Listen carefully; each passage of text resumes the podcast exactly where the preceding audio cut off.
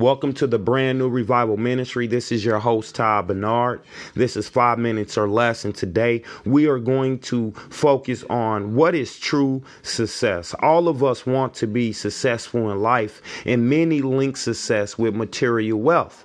God's view of success is entirely different than the world's view, and many of the most successful people on earth had died virtually penniless. Some examples that come to my mind are John the Baptist and Mother Teresa. I will give you a couple spiritual and scriptural principles of God's plan for success. The world's perspective of success equals material wealth.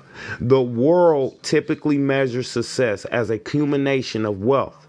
Solomon was a king, a man of power, riches, possession, wealth, wine, women, you name it, Solomon had it. King Solomon goes on to say that wealth is the greatest of all idols because it caused a rich man to turn his back on Jesus because he has everything that he needs. Solomon tells us that valuing wealth is simply vanity. It's emptiness. It's nothing but chasing after the wind. Jesus tells us in Matthew 6:19-21 not to lay up treasures here on earth where it may be corrupt and stolen, but lay up treasures in heaven. See, Jesus knew that the treasures here on earth are worthless. So to judge success according to wealth will leave you empty in heaven. True success has nothing to do with how much you can accumulate. Instead, let's look at ways God measures success. 1.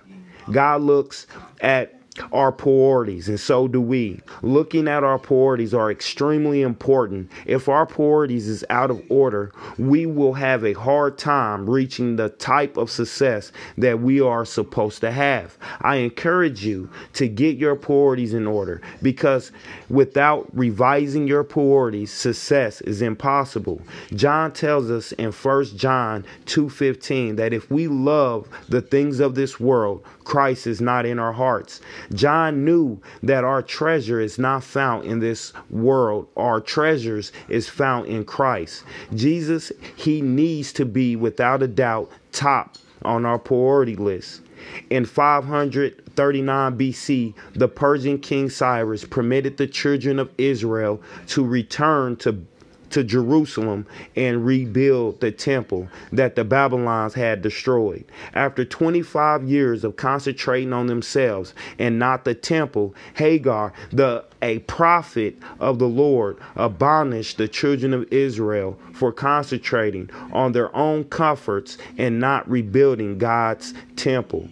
So how hard do we work at fulfilling God's purpose for our lives? Paul knew better than all of us the importance of God's purpose for a life. He understood that our lives has a purpose. He understood that the purpose has got lost because of sin. And Paul tells us in Philippians 3 that fulfilling God's purpose in life is like running a race.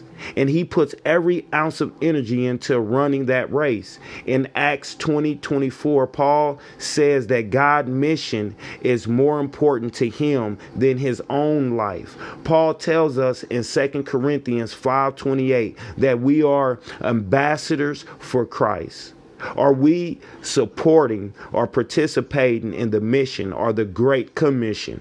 Jesus' last message to his disciples in Matthew 28:19-20 was to go out or go forth and spread the holy gospel.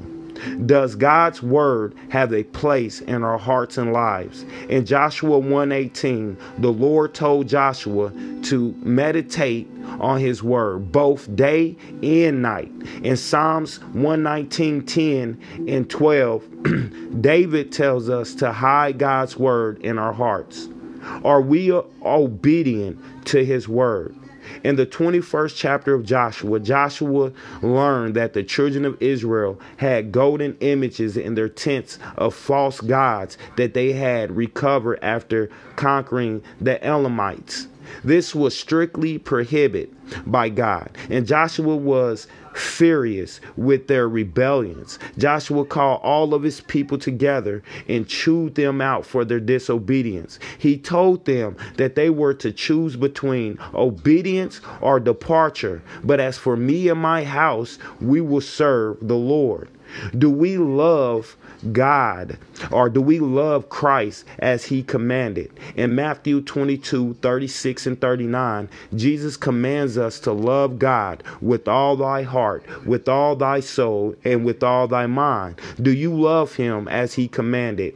Are we concerned about the salvation of others? In Mark 8:36-38, Jesus tells us that if we are ashamed to proclaim our love for him, he will be ashamed to acknowledge us in the kingdom of heaven. I tell you this, guys, that true success is not found on this earth. True success is found in us serving others. It's us doing our purpose that God had for us from the beginning.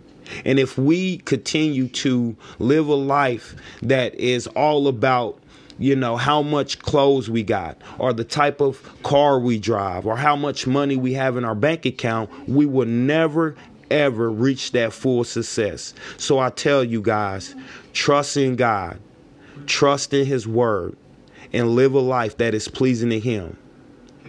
Thank you for joining in. This is my time. Thank you.